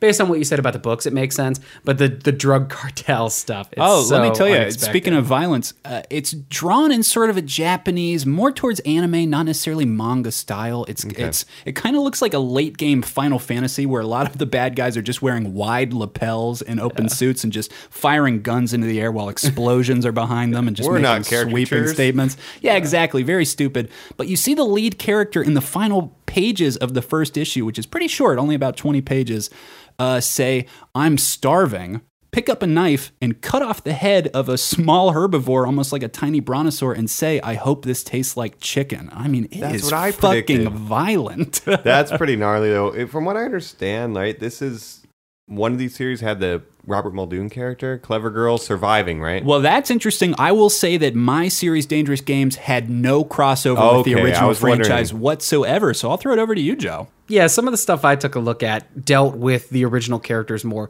The Robert Muldoon, uh, clever girl. Yeah, I don't know his name. that came from uh, the original Top series, actually. After Oh. they did their Jurassic Park rehash of the screenplay, they had two different series. They had Return to Jurassic Park, uh, which had just a couple one shot stories put together, and then they had a five issue arc that was about raptors in particular that followed uh, Grant uh, Ellie and uh, Muldoon, who somehow uh, survives unscarred, and they fight raptors. I mean, it's like Raptor Redemption, Raptor Attack. It's like five issues. Everybody's I only favorite, really had a chance to graze those. They were pretty difficult to track down, actually, and kind of expensive on uh, eBay. I was surprised. Interesting, interesting. But the other IDW books, so flash forward a couple years, I read one of those. I got to agree with Colin here. The style was just like, what? What are you doing, baby? Like it's like you're writing a horror Oh, book. I hated it. Uh, it was really bad. I read. um I hate saying things are bad, but they were bad. Um, Things can be bad, and it's okay to yeah. say that they're bad. I read Jurassic Park Redemption. And Jurassic Hmm. Park Redemption. Do you guys remember the character of Peter from The Lost World? Peter Quill, Yeah, Peter Quill. Jurassic World. Oh, From sorry. number two, uh, no, I'm thinking of. Isn't there a Peter in number three? No, I I can't remember. No, I think It's it's it's the second one. He is the nephew of uh, Oh. John Hammond, Oh, who yes, is I the do. president of InGen, kind of like the human antagonist. he gets wrecked on the boat, right? Yep. He gets wrecked on Exactly. the boat, except in the comic universe, he survives. Oh, what? And his face is like ripped to shreds. this I like actually. Villain origins. it is, I- and like I hate basically, T-Rex.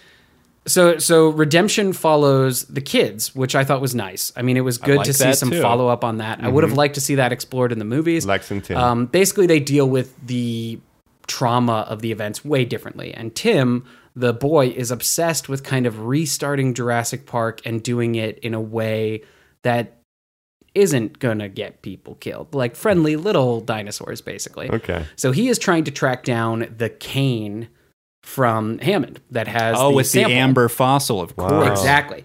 The and the whole time he's working against this mystery bidder who's like outbidding him at every turn and, and is kind of like terrorizing him behind the scenes. It turns out it's Peter, his uncle, who survived the attack and is now like ripped to shreds. I mean, he's really fucking gnarly looking, like half a face. Very like you were saying in the IWD books, Colin. It's uh you know, just like this weird kind of like horror look. needlessly Mm. violent. But I gotta say, Joe, I understand that you didn't like how it looked or a lot of the comic, but I'm kind of digging a lot of these facts you're giving me. An overarching story, a MacGuffin, a villain. I mean, this is what this franchise needs. I mean, even Alan Grant and uh, Ellie both have appearances in the book, and Lex. Ooh. I mean, it does follow the original characters. It's just the the writing is pretty lackluster, and the the art again, it- it's just like needlessly violent. Like people get ripped in half all the time, and it's just like why? If they really wanted to go full Fast and the Furious, let's get a cast of everybody you've ever heard of. You know, they could lean into that. Like, what does could. Tim do? Like, now that the park has failed, what what do we got to do to either? Maybe he wants to shut it down because he knows it's too dangerous. Tim, as a grown up, Yeah, bring those kids She's back. the hacker now, right? She's a computer programmer doing this stuff. Who knows? I mean, she they have the to have an out. opinion on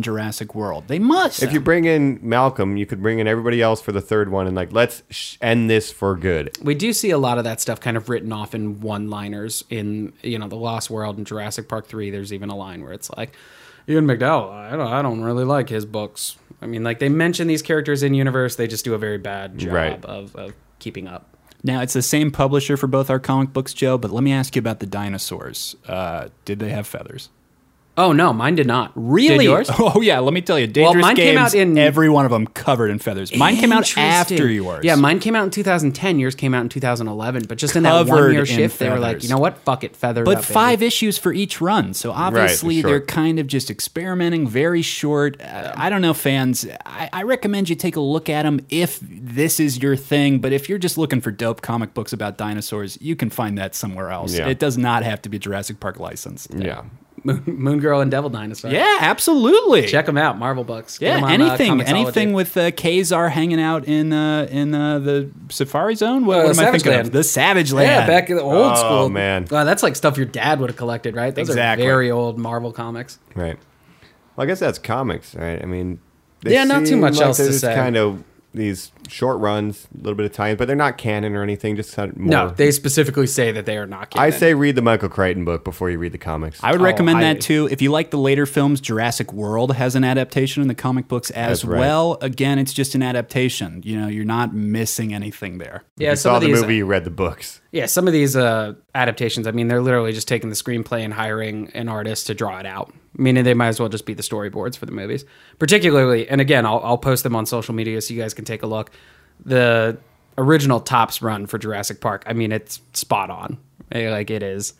I'm a hacker. I'll post. I'll post that panel in particular. Oh, You that's So can see great. it. maybe our fans might want to check that one out. Yeah, I mean, it's definitely worth taking a look at, and the art's pretty cool. It's it's it's very uh, classic comic. All right. Well, as we've learned, you know, genetic manipulation is not a game, but I would like to talk about some. That's the Jurassic Park video games, and there were a lot of them. So let's uh, get in there talking the video games around Jurassic Park.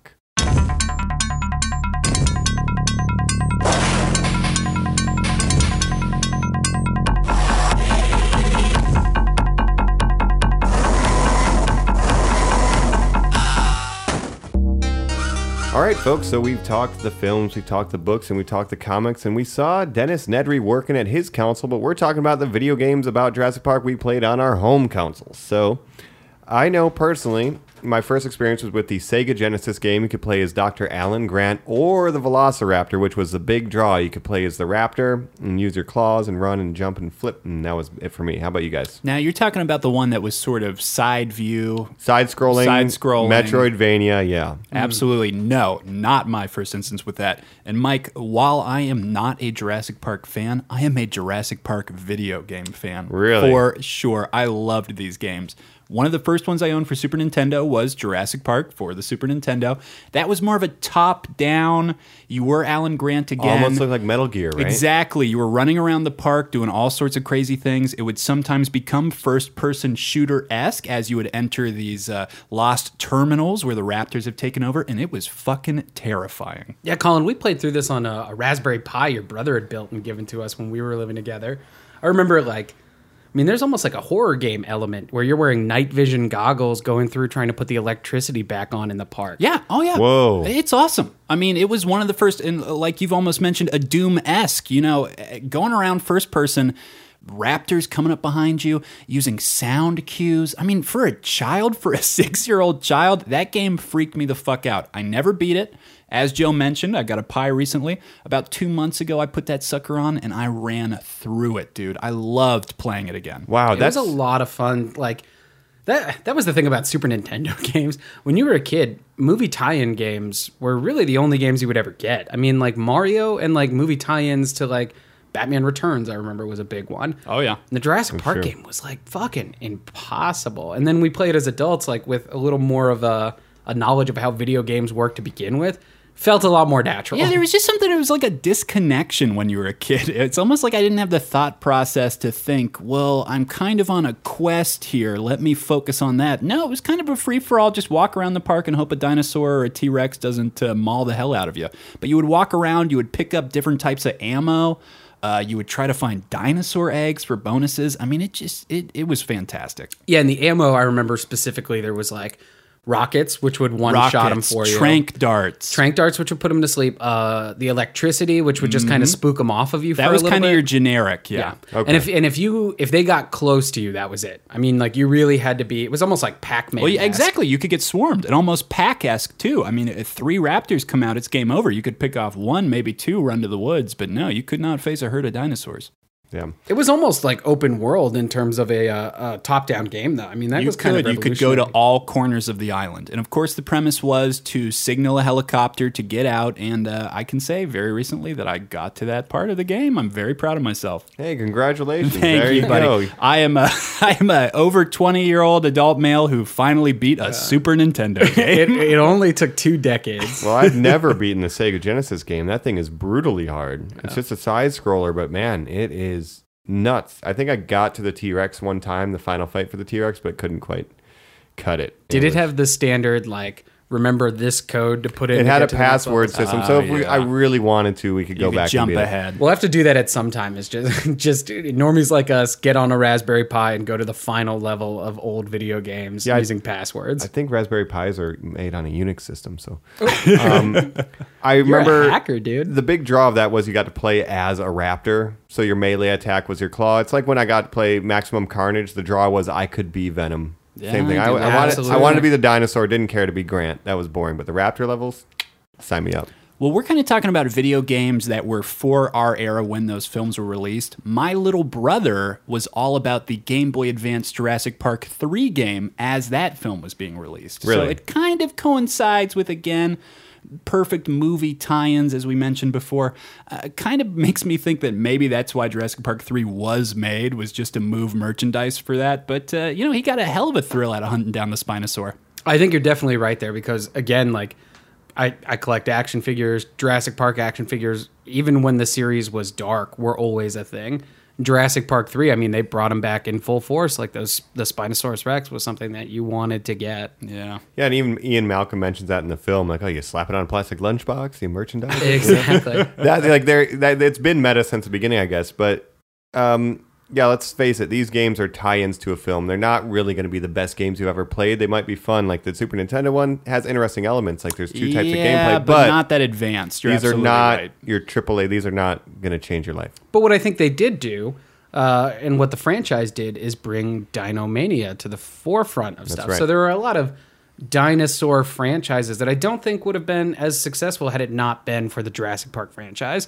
Yeah, uh, like for instance, Turok came out on the Nintendo 64 in the late 90s. That was a big dinosaur hunting game. Yeah, Dino which Crisis. saw a rebrand. Mike, I put Turok on my Pi last night, tried it for the first time ever, Really? got a hell of a kick out of it. Really? Yeah, very cool. Definitely a franchise I missed out on. I knew a lot of kids on the bus back in the day who would say, "Oh, Turok 2's coming out." I'm very excited for that. Uh, it's cool. You know, it's it's a lot more kind of arrow. like comic booky, you know, a little more extreme, a little more out there, but I love it. Yeah, I mean, it saw a reboot on the uh, Xbox 360 and PlayStation 3 days that I thought that game wasn't really well reviewed, but being nostalgic for the first Turok and just Yeah, you would have video thought a games in hit. General with dinosaurs, it was a lot of fun to go back to. There's been tie-ins for every game too. I want to mention the uh, one of the other spin-offs though is uh, Dino Crisis, Capcom. You guys play that Oh, Love one? Dino, Dino Crisis. Crisis. Just Resident Evil with dinosaurs. Yeah, why That's not, it. man? But why not? You know, and they do the similar thing where they have a T-Rex that then gets destroyed by an even larger threat. so it's like Jurassic World is just like Sure. mm, Dino Crisis. What's No, up? I'll, I'll tell you what it is. It's the prequels. There's always a bigger fish. Oh, Very wow. That's a great throw.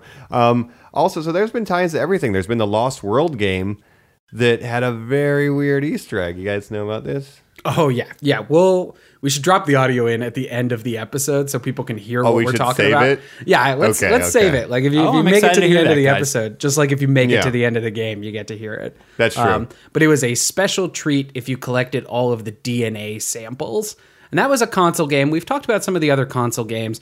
Uh, one thing that we haven't hit yet is the arcade games. Oh, they were incredible. They were just like the Star Wars arcade games. you Yeah, know, a they were module you got inside, gun esque, loved it. they had the looked like the. Jeep.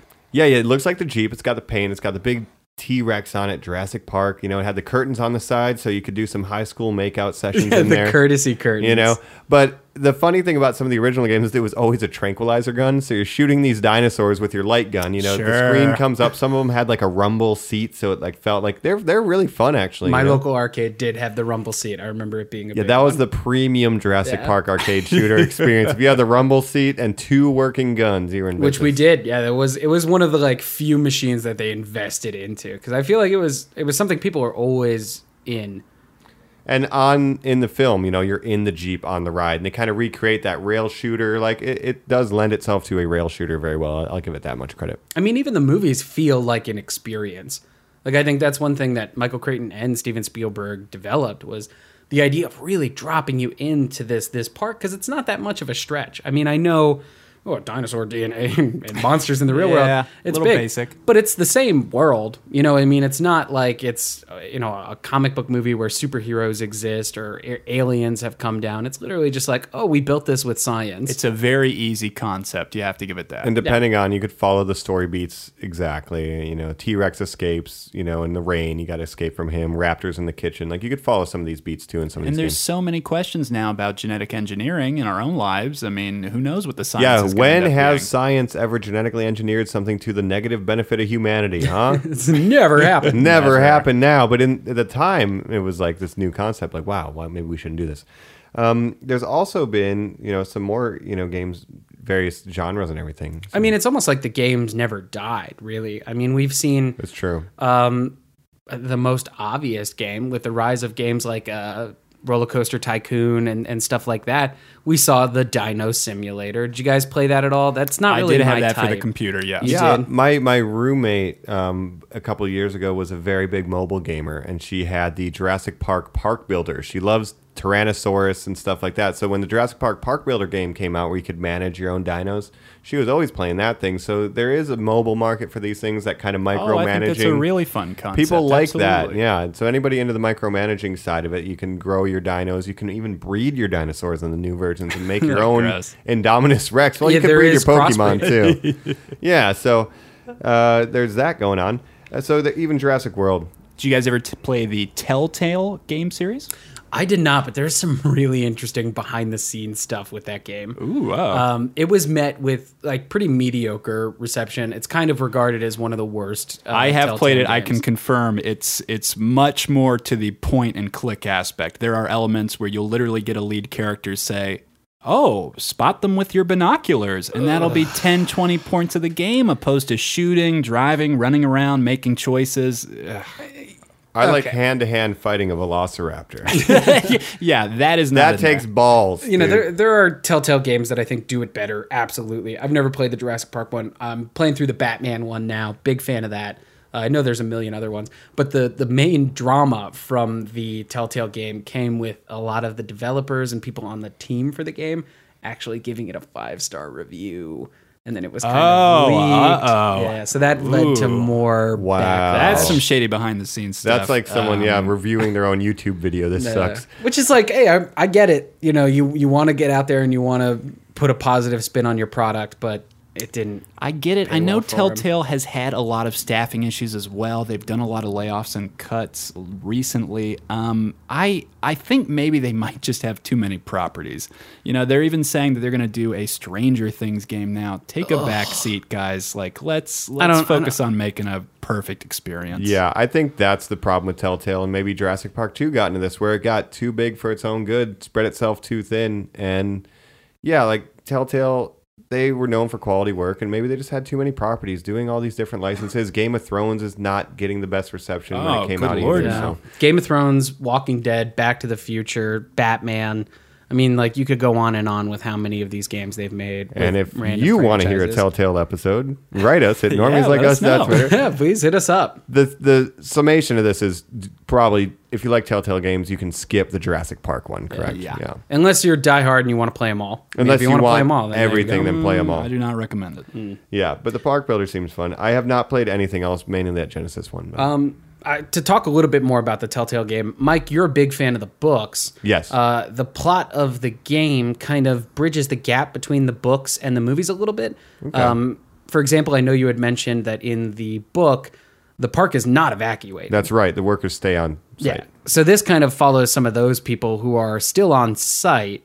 That's kind Um, of fun. But it also Having to deal with the problems. yeah, exactly. But it also mentions stuff about like the Barbasol can that Wayne Knight's character. Trying to track it down. That is the MacGuffin running through the plot. Colin, did you beat the game? No, I did not. Halfway through. Okay. Uh, so how many? Uh, was it broken up in episodes? It like is the broken others? up in episodes and chapters, just like the other. I think I got through two of them. Ugh, that's not very far. No, no, no, no, not far at all. So it just kind of wasn't worth your time. Oh, good lord, no. Uh, and again, I've played through some other ones. I highly recommend The Walking Dead. Guardians of the Galaxy is terrible as well. Ah, uh, so I might take a step back from these Telltale games in the future. I mean, it might just because I'm a diehard fan of, of the character, but I've enjoyed the Batman one so far. I'm only in the first episode of I'd the like to first check that one out. Well, it seems like the most, in my opinion, all right, I'm going to say the best Jurassic Park game is the arcade shooter with the rumble seat. 110%. Right? Yeah, Yeah. no, I would absolutely believe That's what that. it lends itself to. The film does its narrative better than any other video game could do. Beyond that, I went to Dave and Buster's two weeks ago. That game is still there, guys. You went to Wow. Dave and Buster's two weeks ago. I mean, it is still playing. And they're like updating them too with the new dinosaurs, right? Like it's it's easy to just install a new I remember when Jurassic World came out, there was an advertisement, you know, like come drink our daiquiris and play the new fucking game. Like I, I, I would have been there had I. Well, knowing that it's been a franchise that started building the ride before the film was even out, of course the arcade tie-ins are going to come out too. Like it, it's so lending itself to this blockbuster culture of tie it in however you can. Have a mobile game, have a console game, have an arcade game. That's just kind of the nature of these things. I mean, it doesn't really seem like it's any of our types of games. No. But I think the fact that they made a uh, a roller coaster tycoon esque dinosaur Jurassic Park game makes the most sense. Very I mean, really, that is like the Sims of of Jurassic Park. Okay, but here's my want.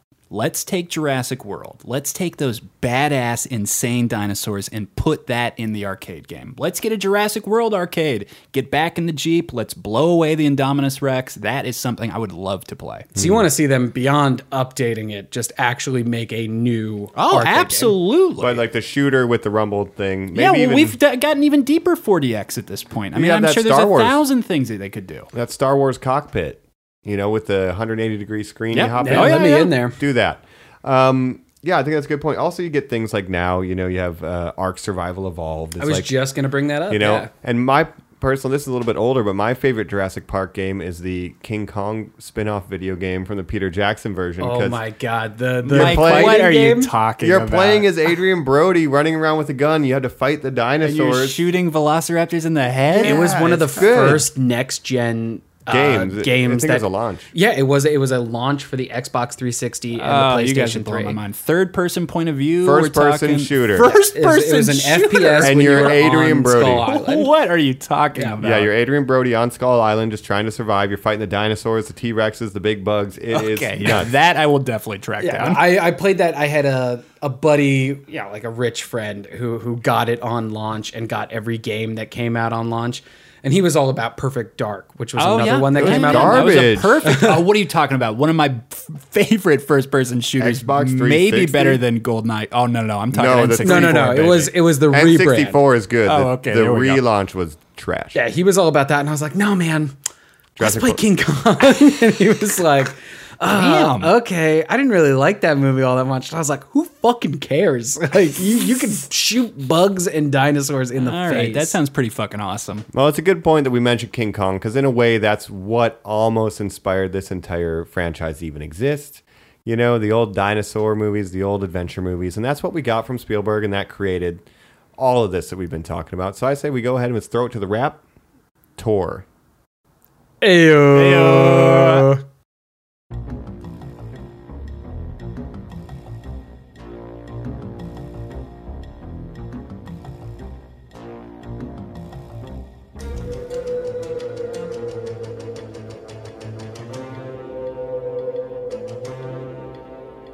All right, we've done it. We've explored the park. We've escaped the T Rex. We've got the door locks. And now we are here to wrap up Jurassic Park. I want to get what are you guys' final thoughts on the franchise as a whole? Anything we forgot to touch on? Colin? Well, here's why it is normie. Like you said, Jurassic Park is a phenomenon. It got kids interested in dinosaurs. It got adults talking about dinosaurs, whether you liked them, whether you didn't. It got science up to date. I mean, people would constantly look to check it in almost a Neil deGrasse Tyson sort of way, where every fact about dinosaurs that would come out, I remember growing up, somebody would say, but that's not how they are in Jurassic Park. uh, but that's not how they are in Jurassic Park. Like I mentioned before, these are not my favorite movies. I don't know what would make them my favorite movies. It's just a franchise that I'm not 100% sold on. Uh, I'll blow your mind right now, Mike. Here, here's an argument I would make, and I kind of tip Joe off to this. I think The Mummy is a better franchise than Jurassic Park. That is a very hot take. I think, think about this. I think it does what both films are trying to do better action adventure, educational, capture the delight and imagination of children. But you get better things like Rick O'Connell, Brendan Fraser in the Mummy series originally, uh, is just a more interesting and dynamic lead than Alan Grant was, who, in my opinion, is a little bit boring. I mean, they're both Indiana Jones rips off. Uh, Well, a hundred percent. Uh, one has the fedora, one doesn't. The one without the fedora, in my opinion, is the better. Yes, and you're talking Brendan Fraser. Yeah, Colin, I gotta. I hate that I'm agreeing with you, but I'm agreeing it's with not you. it's not a versus obviously but just in in our opinion wouldn't you say that it just accomplishes something differently and if you want to look at it as a trilogy they fall to the same faults by the tomb of the dragon emperor They or whatever the the third mummy's one. called Yeah, yeah, it gets just as bad as jurassic park It Takes 3. them three films to fuck it up. But the second one captures the magic of the, The- first one with a third act that kind of very falls similar apart. way and you get The Rock, right? oh are you kidding of course Scorpion King, baby. CG has never looked better than The Rock in the scorpion. Yeah, that thing. might be the one fault that the series has. But here's another Yeah. good wrap up point Yeah. for uh, Jurassic Park as a franchise. We made the joke about The Rock never looking better in CG. Obviously, the CG is terrible. Yeah. the CG in Jurassic Park looks better than the CG in Jurassic World. it looks phenomenal. I mean, that movie revolutionized the way we make a franchise blockbuster film. I think the CG in Jurassic Park 1 holds up better than Lord of the Rings. 110%. Maybe that's because only out of the 15 minutes, 9 minutes of it was practical effects, but when they used it, they used it sparingly, but it was to such an effect that you couldn't tell and it's it looks better than the sequels. It looks better than Lost or Jurassic World. It looks better than that. and Jurassic Park 3 and The Lost World. I mean, I would argue it looks better than any movie that's come out since. It, the the the T Rex looks better than Thanos. Yeah. Period. Ooh. It's that. But I mean, you're right though. I mean, Yeah, because they sure. showed us like here, I here's one believe it thing. more.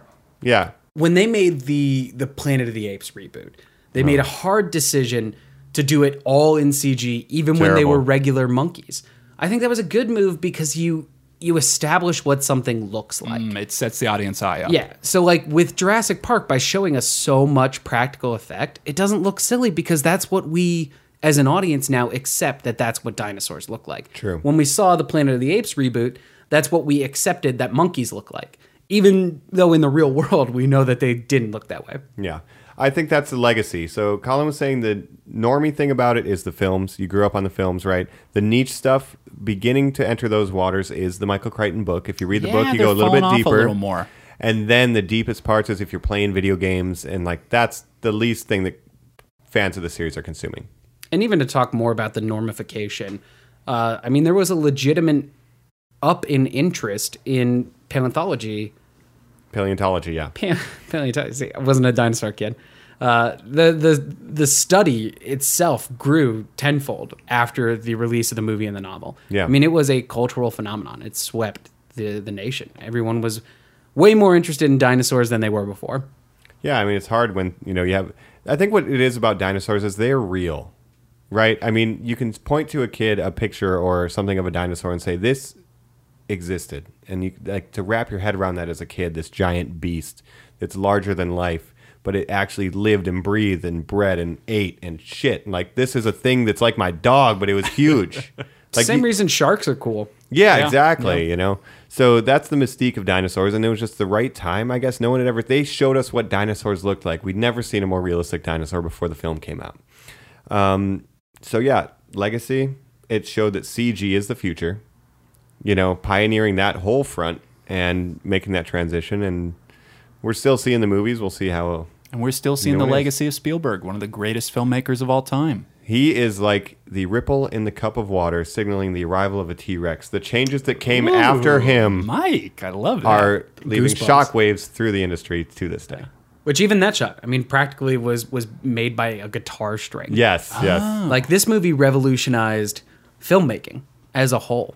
I mean, I don't think uh, I don't think a lot of us would be sitting here at this table in Los Angeles if we didn't see Jurassic Park. And even the behind the scenes to see like how they made stuff. You're just so fascinated about the process. How do they make these dinosaurs come to life? Things like that. So I think that cannot be overstated. Also, you could say that about any Spielberg movie. This changed the way films are made. yeah, of course. That's true. You could just insert that to any Spielberg podcast we do. Save us some time. Um, anything else about Jurassic Park? I mean, it's so memeable, so quotable. Let us know. Let us know what you thought of Fallen Kingdom. Let us know what if you think it's going to be a hit or shit. Uh, we're very curious. We gave you our thoughts and opinions before, folks, and uh, we're, we're excited to catch out that film. Yeah, be sure to hit us up on social media if there's anything you think we missed, any fun facts about the production that you know that maybe we don't. Go ahead and share them with us. Uh, Instagram, Twitter, email, any way you can get in touch with us. We'll be there to listen. Yep, and that's right. So that's normieslikeus.com and uh, Instagram and Twitter, normies like us. We thank you all for listening. We keep seeing the numbers grow every week. We appreciate all of you checking us out. And for that, I have been Dr. Mike. Ooh, this is paleontologist Colin. Adventurer Joe, and now to play us out, here's Dr. Ian Malcolm.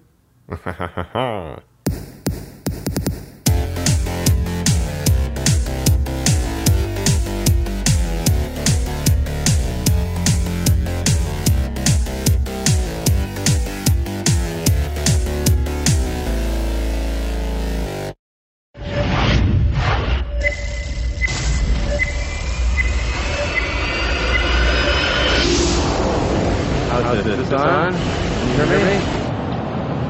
It's on. Ah, hello, hello. If you can hear me, congratulations. Way to go. Way to go. You made it through. You made it through. You spent all that time, and now you're done. You did it.